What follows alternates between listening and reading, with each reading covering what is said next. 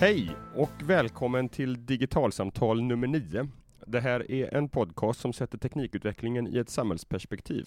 Jag som pratar heter Anders Thoresson och är frilansjournalist och med mig har jag Carl Heath, forskare och designer på Interactive Institute Swedish ICT. Men Carl, du sitter inte i Göteborg som du brukar göra när vi spelar in det här, utan du är i London. Det stämmer. Jag befinner mig på ett hotellrum i London, så mitt ljud är lite burkigt idag, så beror det på det. Varför är du i London då? Jag är i London eh, nästan varje år vid den här tiden för att gå på en stor mässa som kallas för Bettmässan. Och den här mässan har funnits i massor av år och jag tror snart i tio år så har det här varit en mässa som engagerar Sverige på ett eh, nästan lite märkligt sätt. För den här mässan skulle jag nog påstå är en av de absolut största mässorna om IT och lärande och digitaliseringen av skolan som finns i Sverige. och det är lite märkligt när den är i London. Men det är verkligen så. Det är tusentals svenskar som åker till London vid den här tiden varje år för att mötas och träffas, se de nya trenderna, eh, lära sig av varandra och eh, låta sig inspireras inom digitaliseringen av skolan.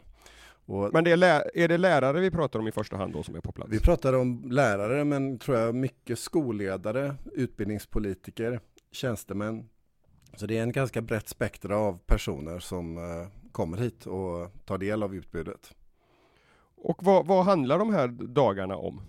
Ja, det är lite olika. Alltså dels finns det ju själva mässan som är som en uh, typiskt stor mäss Eh, Eh, event där mängder av leverantörer, organisationer, förlag, vad det nu kan vara, visar upp eh, sina produkter, innovationer, vad som är på gång. Det finns mängder av seminarier eh, i, samband med själva mässan på en myriad av olika teman inom ramen för skolans digitalisering. Men sen vad som har hänt över åren det är ju att det är så pass mycket svenskar som åker att det också finns ett rikt utbud av eh, innehåll på svenska i London för svenskar som är här. Okej, okay, så det blir arrangemang på svenska för svenska deltagare? Jajamän. Ja. Eh, jag kollar upp lite grann och BET, första gången det arrangerades var 1985. Eh, BET står för British Educational Training and Technology Show. Och jag kan tänka mig att du har varit med ett antal gånger. Eh, hur, hur har liksom det här begreppet teknik i, i relation till skola och utbildning förändrats över, över åren? Alltså, det har ju hänt mycket men IT i skolan är ju verkligen inget nytt. Det finns ju fina exempel tillbaka till 70-talet med tankar om att införa programmering eller jobba med datorer i utbildningsmiljöer. Och på 80-talet så fick vi ju, jag fick bland annat eh, börja använda kompisdatorn i skolan. Och sen har det liksom hänt en mängd olika satsningar. I slutet på 90-talet så eh, drevs en stor eh, drive igenom som kallas för ITIS.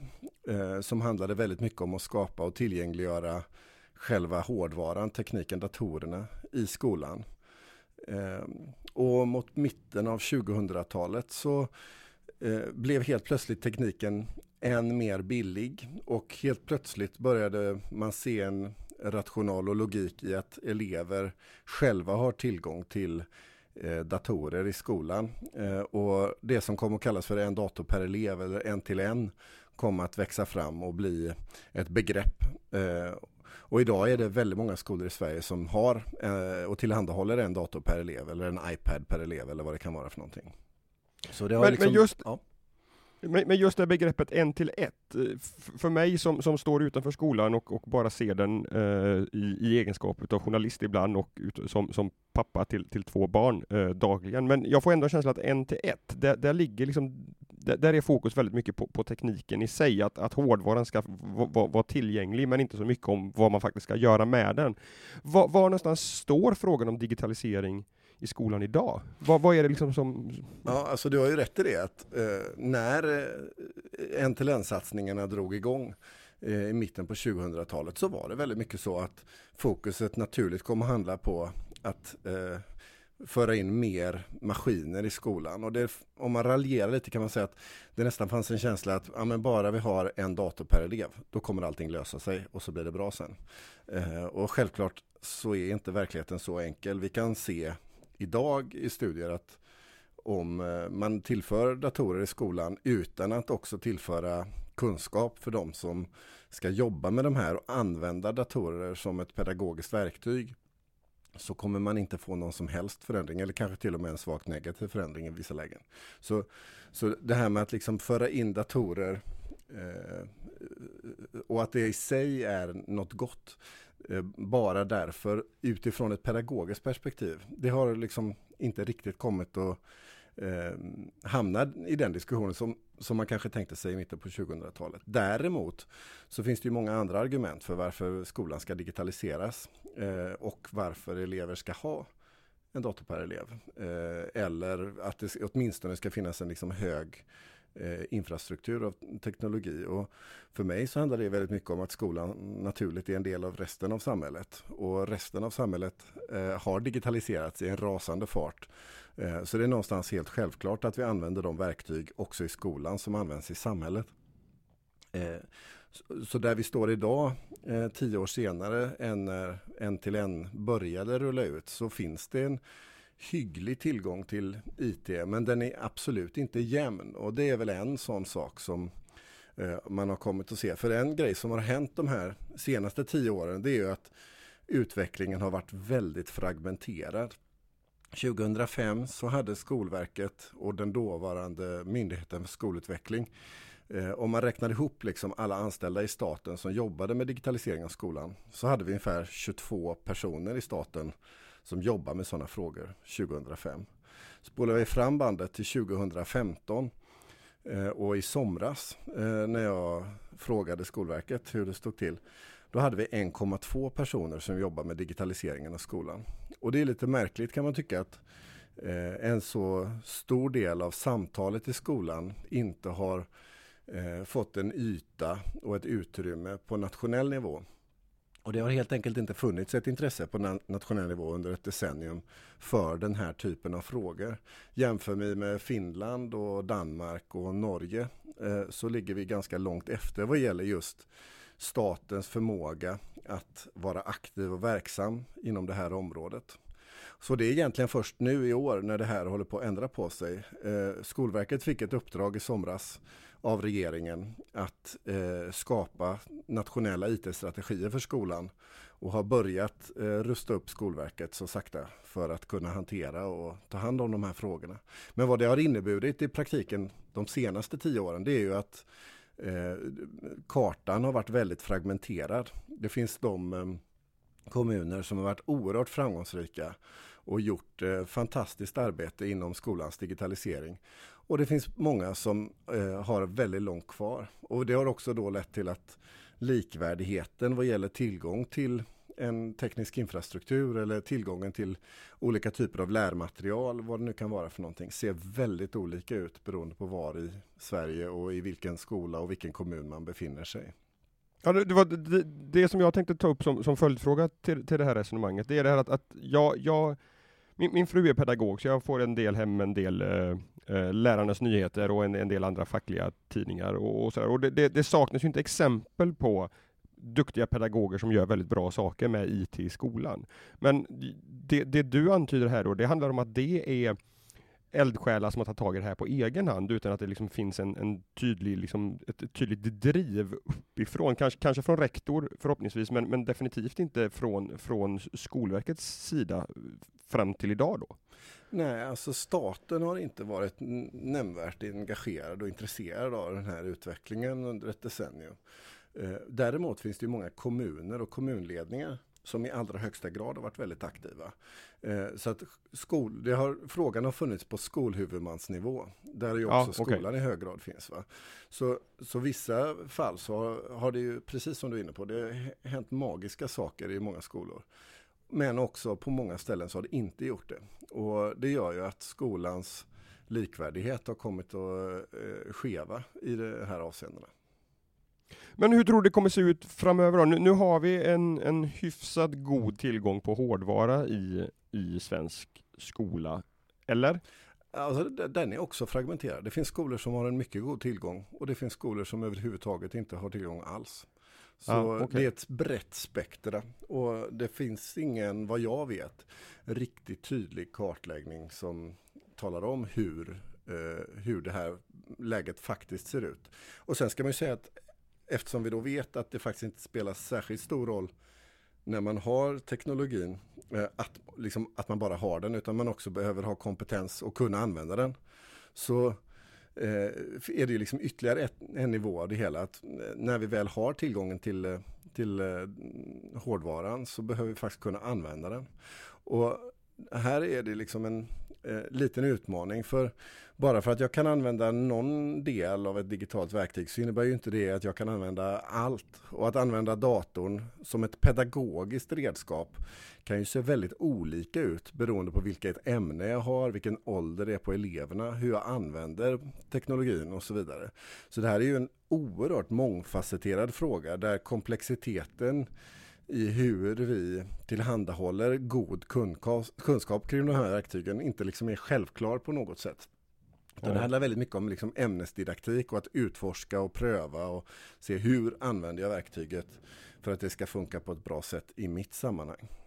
Jag, jag läste i veckan faktiskt, eller om det var i, i förra veckan, en, en, en kort artikel om en, en rapport, undersökning som, som var gjord i, i USA på, på eh, motsvarande mellanstadiebarn har jag för mig det var, och titta på hur, hur, de, hur deras förmåga att uttrycka sig i skriven text påverkas om de använder en dator eller penna och papper.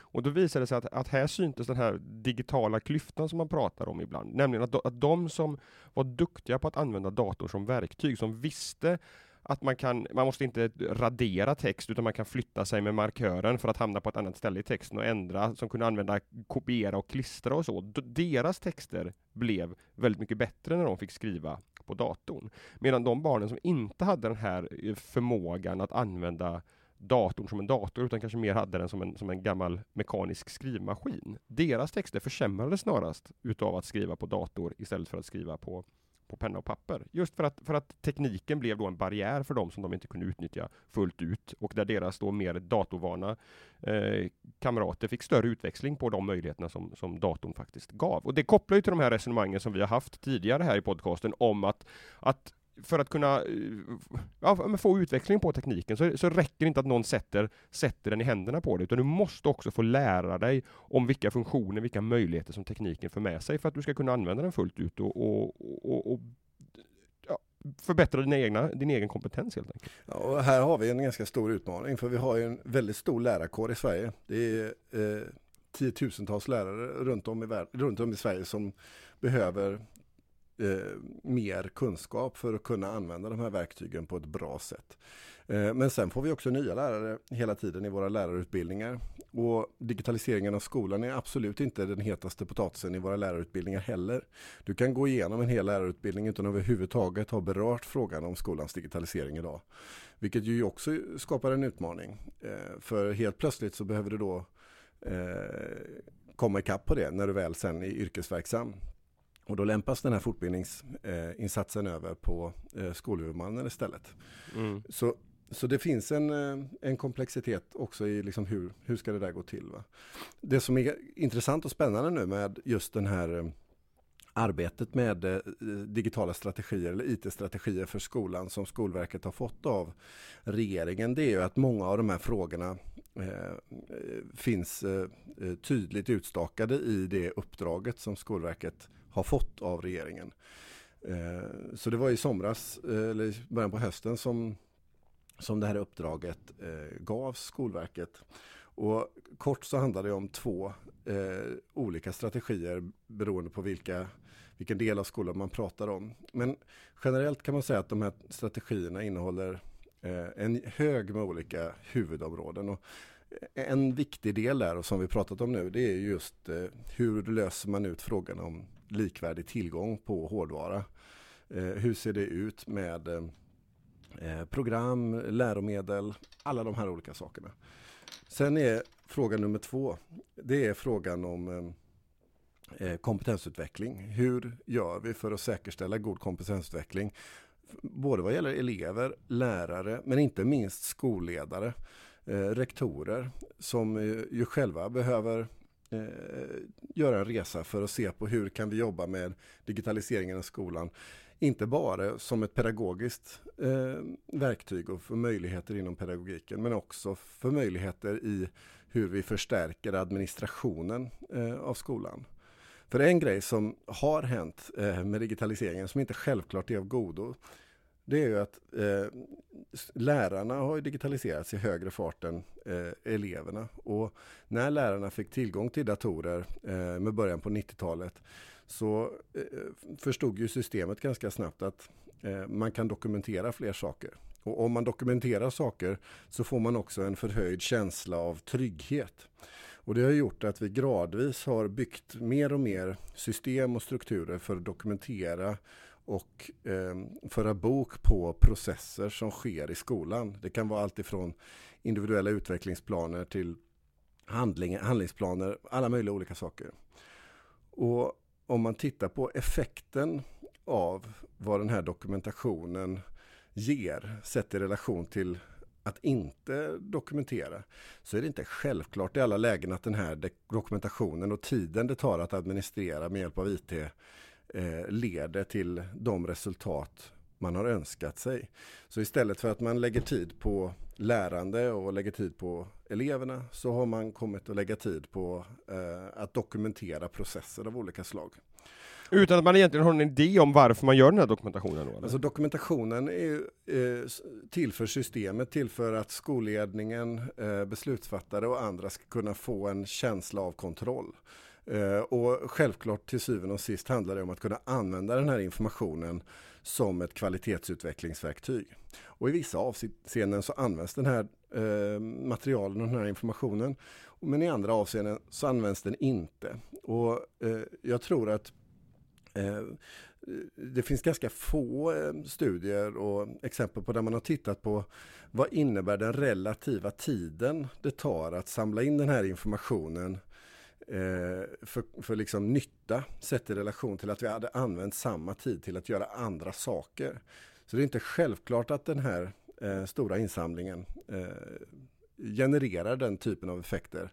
Det är ganska ofta så att man genererar eh, material, rapporter och så vidare som sen eh, få läser. Utan att det mest handlar om känslan av kontroll snarare än eh, den reella effekten av det. Så vad gäller administration så kan ju IT vara oerhört värdefullt men det gäller att vara väldigt noggrann. Eh, och det hoppas jag på att eh, det här strategiarbetet eh, tar fasta lite på. Det är att man funderar över hur minimerar administrationen med hjälp av IT Eh, och ändå behåller en eh, god kvalitet i verksamheten. Och sen om man ska bara ta ett annat område som eh, eh, de här strategierna berör så handlar det om digitala prov. Eh, och där har vi ju sett att eh, när vi utför prov med hjälp av traditionella hjälpmedel men där all undervisning innan har skett med digitala verktyg så uppstår det en ganska märklig diskrepans. Och möjligheten just till att kunna genomföra digitala prov eh, och att det finns en likvärdighet i det känns som en, eh, en, en angelägen fråga. Och slutningsvis, avslutningsvis så eh, skriver man också i underlaget till Skolverket då att eh, Skolverket ska titta på hur kan vi jobba vidare med eh, uppföljning, forskning och eventuella styrdokumentsförändringar i kurs och läroplaner, lagstiftning och så vidare för att möjliggöra en god eh, digitalisering av skolan. Så det här är ju ett väldigt välkommet uppdrag. Det som är lite läskigt är ju att Skolverket har mycket kort om tid för att ta fram underlaget för det här eh, eh massiva arbetet de behöver göra. Och många av förslagen eh, kan komma att bli eh, ganska stora förändringar för skolan. I den IT-strategi eh, som Skolverket ska ta fram ett förslag på vad gäller grundskolan så ingår till exempel eh, frågan om införandet av programmering i skolan. Och det handlar om frågan om det ska vara ett nytt ämne eller om det ska integreras i andra ämnen, hur innehållet ska se ut, vad man ska lära sig med programmering, varför man ska göra det och så vidare. Och det är en ganska stor förändring som ju har skett tidigare i eh, England och Finland och Estland bland annat eh, på kort tid. Men, men just eh, hastigheten i den här förändringen eh, är en utmaning. Samtidigt som vi såklart vill att saker och ting ska hända. Du tar upp ganska många frågor här som kopplar, till, kopplar ihop eh, IT-utvecklingen med skolan. Det handlar om tillgången till datorer, det handlar om huruvida lärare använder, eh, överadministrerar eh, och samlar in data som inte används. Det handlar om digitala prov och det handlar om programmering bland annat. Eh, utav alla de här ämnena så är det ju framförallt det som sipprar ut till oss som inte är inne i skolvärlden det är ju frågan om, om, programmering. Det andra är inte någonting som man hör särskilt mycket om, ens som förälder i skolan idag. Va, varför är det så? Är, är det så att programmeringsfrågan är den som är mest brännande och intressant? Eller, eller var, varför tror du att det är den som får uppmärksamhet utanför skolans värld? Alltså jag tror att det är den som ligger i tiden och liksom känns lite mediasexig eller något i den stilen. Eh, alltså det är klart att eh, frågan om programmering i skolan och frågan om skapande myter som material i skolan är viktig och det är en stor förändring. Det händer inte varje dag att skolan får uppdrag att se över hur man kan föra in helt nya kunskapsstoff som ingen har gjort tidigare i skolan. Eller i varje fall inte i någon högre utsträckning. Och hur man integrerar det och bygger in det i kurs och läroplaner. Och det uppstår jättestora frågor som till exempel hur ska vi utbilda en befintlig lärarkår i ett helt nytt ämnesområde på kort tid med god kvalitet. Eh, hur får vi in detta i en lärarutbildning som inte tidigare har arbetat med den här typen av frågor? Att jobba med att lära barn i grundskolan programmering är ju en, i vissa avseenden en annorlunda sak än att undervisa universitetsstudenter i programmering. Så det gör ju att det finns en avsaknad av systemkunskap i det här området. Eh, så det är en stor fråga just mm, specifikt kring programmering. Eh, men jag vågar påstå att de andra frågorna vad gäller skolans digitalisering, frågan om till exempel hur säkerställer vi att skolledare har en god digital kompetens eller hur säkerställer vi att eh, lärarutbildningen och lärare i yrkesverksamhet kontinuerligt får en god fortbildning och kompetensutveckling inom området. Det är minst lika stora frågor, för att inte tala om lagstiftningsfrågorna. Men de är inte vi, riktigt lika, lika kul att prata om tror jag i media och så. Vilken digital kompetens är det en skolledare behöver ha idag som en skolledare generellt sett inte har, som du ser det? Som jag ser det så är det många olika frågor. Alltså till att börja med en sån sak som administration. Alltså att kunna ha en god kännedom om olika typer av digitala verktyg och material för att kunna göra till exempel eh, bra upphandlingar av vilka verktyg vi ska ha. Eh, om jag står inför att i en skola eh, köpa in ett nytt administrativt system Eh, och gör en upphandling på det området eh, så är ju eh, min beställarkompetens i det avseendet central. Och där behövs eh, ett omfattande arbete eh, i det, hos de flesta skolhuvudmän för att kunna komma upp i en nivå att man själv har tillräckligt med kunskap som skolhuvudman för att faktiskt kunna upphandla och köpa in de verktyg som eh, man kan använda. Eh, kunskaper om till exempel öppen mjukvara eller Eh, öppen data, öppen källkod för eh, system inom utbildningssektorn som hanterar eh, beslutsfattande frågor som till exempel gymnasieantagning och så. Så det finns, det finns många aspekter av eh, digitalisering som ligger på en skolledningsnivå som många skolledningar ofta på förvaltningsnivå som man kan ha eh, ganska svårt för att hantera. Och det är inte konstigt, alltså det här är ett område som utvecklas väldigt snabbt. Eh, det är inte självklart så att eh, när jag blir skolledare så kan jag alla de här frågorna. Utan det är ju någonting som man behöver tillgodogöra sig på ett eller annat sätt. Och det finns ju konsulter och företag och så vidare som kan hjälpa en i de här frågorna. Men någonstans tror jag att skolledningar, skolförvaltningar själva behöver ha en grundläggande och god eh, basnivå av kunskap för att kunna fatta de här vardagliga besluten. En annat område, det kan ju handla till exempel om eh, nätkränkningar och så vidare. Att bara ha en god kännedom som skolledning om eh, vilka miljöer, vilka plattformar och så vidare som elever befinner sig i och vad det innebär att vara ung människa i en digitaliserad värld skapar ju helt andra förutsättningar att kunna agera på den typen av frågor än om jag inte har kännedom om, om den här typen av frågor. Så det finns många aspekter just på ledningsnivå eh, av, vad man skulle behöva eh, generellt sett mer kunskap om på många ställen runt om i landet. Sen alltså, det handlar inte Ja, sen ska man ju säga att det finns ju såklart eh, skolledningar, skolförvaltningar runt om i landet som, som är verkligen på den här bollen. Men där är det precis som tidigare och på andra områden så att det är väldigt fragmenterat. Men, men det här knyter ju an till liksom hela grundtanken med, med den här podcasten, bland annat att, att uh, IT påverkar liksom överallt hela tiden. Och då, alltså du säger att skolledningen behöver, behöver kunna IT och förstå IT-utvecklingen för att, för att vara så effektiva som möjligt i sin administration.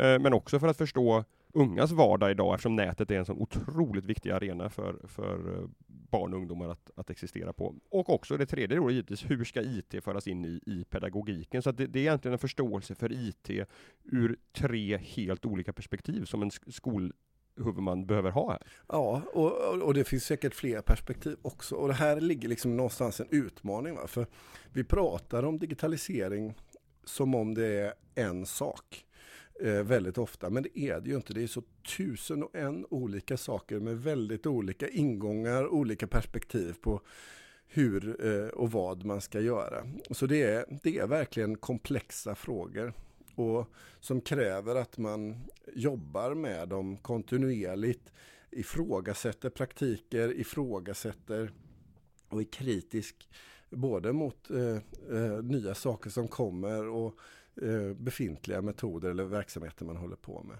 Så, så ja, det är verkligen eh, komplext. Och, och, eh, här känns det väldigt gott att regeringen faktiskt har gett Skolverket uppdraget att se över hur de här strategierna kan komma. För någonstans så tror jag att det behövs en, så att säga, en basnivå av vad förväntanskraven är på en skolhuvudman från staten i de här områdena för att se till att växla upp frågan generellt.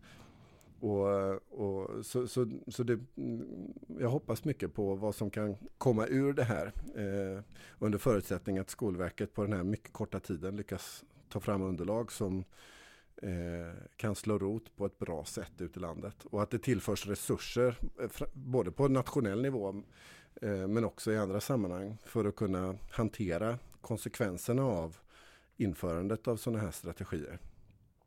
Mm, okay. eh, när, jag, när jag frågade om varför du tror att programmeringen är, är det som får uppmärksamhet utanför skolans värld, så, så trodde du bland annat att det handlar om att vi journalister är intresserade av det. Och jag tänkte ändå avsluta med en, en, en fråga om programmeringen. Och du, du tog ju upp det här med, med kompisdatorerna på 80-talet och så vidare. Och då var det också, programmering fanns ju på agendan redan då. Men jag undrar liksom hur, hur hur har synen på varför programmering har en plats i skolan förändrats från 80-talet fram till idag? Hur, hur, resonerar man kring varför är programmering någonting som skolan ska hålla på med? Alltså resonemangen idag ser ju väldigt breda ut. Man kan ha många olika argumentationer för varför programmering eller skapande med IT som material eh, har en plats i skolan. Eh, Dels finns det ju de här klassiska argumenten att vi idag står i en situation där samhället har digitaliserats och i princip inga tjänster i samhället genomförs utan någon form av digitalt element och att vi därför står inför en situation där vi har en jättestor arbetsmarknad som behöver ha de här kunskaperna och att då skapa förutsättningar för att fler ska kunna gå in i den arbetsmarknaden blir en, en viktig sak. Eh, så det är ju ett perspektiv och som eh, näringslivet ofta framhåller eh, som, som viktigt. Ett annat perspektiv handlar om demokratiaspekterna i det sammanhanget där vi liksom digitaliserar hela vår offentliga miljö och där vi som medborgare får en allt mer förändrad roll till staten där digitalisering spelar en viktig roll.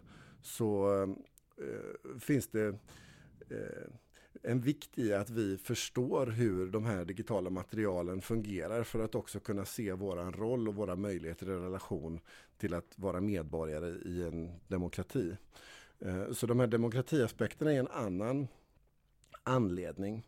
Men sen går det ytterligare skiljelinjer och de handlar om om man kan prata om programmering som en färdighet, något som jag lär mig för att kunna jobba just med programspråk och att skapa med datorn. Eller om det kanske är så att det att jag jobbar med programmering ger mig ett slags mera generella kunskaper eller färdigheter. Eh, det som kommer att kallas på svenska datalogiskt tänkande. Och här finns det lite av en diskussion om liksom, var lägger man tonvikten? Är det verkligen så att eh, införandet och arbetet med programmering ger de här transfer eller generella effekterna eh, inom det, det, det, som vi kallar datalogiskt tänkande? Eller är det kanske så att man ska fokusera på programmeringen i sig självt? Och här finns det en ordväxling eh, både inom akademin och utanför kring hur, hur förhåller vi oss till det här begreppet med programmering och hur beskriver vi nyttan av programmering när det ska föras in i våra kurser och läroplaner och så. Och där pågår diskussionen just nu. Eh, och är långt ifrån avslutad. Eh, men vi kommer väl se när Skolverket eh, gör sina skrivelser hur de väljer att uttrycka vikten av programmering och varför det ska in och på vilket sätt. Eh, så jag tror att Skolverket står mitt uppe i den diskussionen just nu och, eh, väger de här olika typerna av argumentationer eh, mot varandra och tittar på, för det är klart det får ju konsekvenser på hur programmering ska föras in i skolan. Väljer vi att se det mer som en matematisk eh, eh, del och att programmeringen naturligt ska in i matematiken? Eller väljer vi att betrakta programmering som en del av ett kreativt skapande och därför titta på hur vi kan föra in programmering i teknik, slöjd och eh, de estetiska ämnena? Eller väljer vi att se programmering som en demokratiaspekt och att vi vill få in delar av det inom någon form av digitalkunskap som står närmare samhällsvetenskaperna. Eh, så beroende på liksom vad man tänker kring begreppet programmering och att eh, skapa med IT som material så får det ganska olika utfall på hur man kan tänka sig att det här ska implementeras i skolan och vem det är som ska tillhandahålla det här och på vilket sätt det ska gå till. Och just alla de här frågorna, det är det som Skolverket har en eh, bred diskussionsrunda kring med många aktörer runt om i landet för att få in synpunkter och tankar och idéer på hur, hur eh, det här ska kunna vara. Så vi är mitt uppe i den diskussionen. Jag skulle tippa på att vi mot slutet på våren kommer bli mera klara över eh, hur Skolverket har landat när de här underlagen är klara. Eh, då får vi nog återkomma till frågan om programmering i skolan i podden också och se på vad blev eh, utfallet av det här arbetet som Skolverket gör och, och vad får det för konsekvenser på skolan framöver? Det får vi göra, men det, det, är en diskussion som pågår, men det här är ett digitalsamtal, den tionde i ordningen, som därmed går mot sitt slut. Men det är faktiskt inte bara bett som drar igång idag, utan det är också den stora lösenordsbytardagen. Just det! Precis, som instiftades utav tidningen PC för alla. För Ska du byta lösenord idag Anders? Jag ska inte byta ett enda lösenord, jag har redan väldigt bra koll på mina lösenord. Men vi tänkte faktiskt att eh, vi återkommer till det här med lösenord om en vecka. Eh, så att en vecka efter lösenordsbytardagen så blir det lösenordsspecial här i Digitalsamtal. Då ska vi prata om vad ett bra lösenord är, vad tvåfaktorsautentisering är och lite andra sådana Ja, jag tycker det är läskigt redan saker. nu. Ja, vi, du och jag, vi har så olika syn på lösenord, så det ska bli helt skoj. det blir kul. Men tills dess så tackar vi för idag och eh, hör gärna av er med kommentarer, tankar och funderingar. Eh, både Karl och jag hänger bland annat i Facebook Facebookgruppen Digital samhällskunskap där ni kan bli medlemmar och prata om de här sakerna tillsammans med drygt 1300 personer tror jag vi är nu. Har ni en fråga till oss så går det också bra att höra av er antingen via mail och adressen är i så fall podcast digitalsamtal.se. Och på Twitter finns vi som digitalsamtal eh, och prenumererar ni på podcasten genom iTunes så får ni jättegärna skriva en kommentar eller till och med betygsätta oss så hamnar vi högt upp bland sökresultaten och fler får möjlighet att hitta till oss. Till nästa gång, eh, byt era lösenord och så pratar vi igen om en vecka. Hej då! Hej då!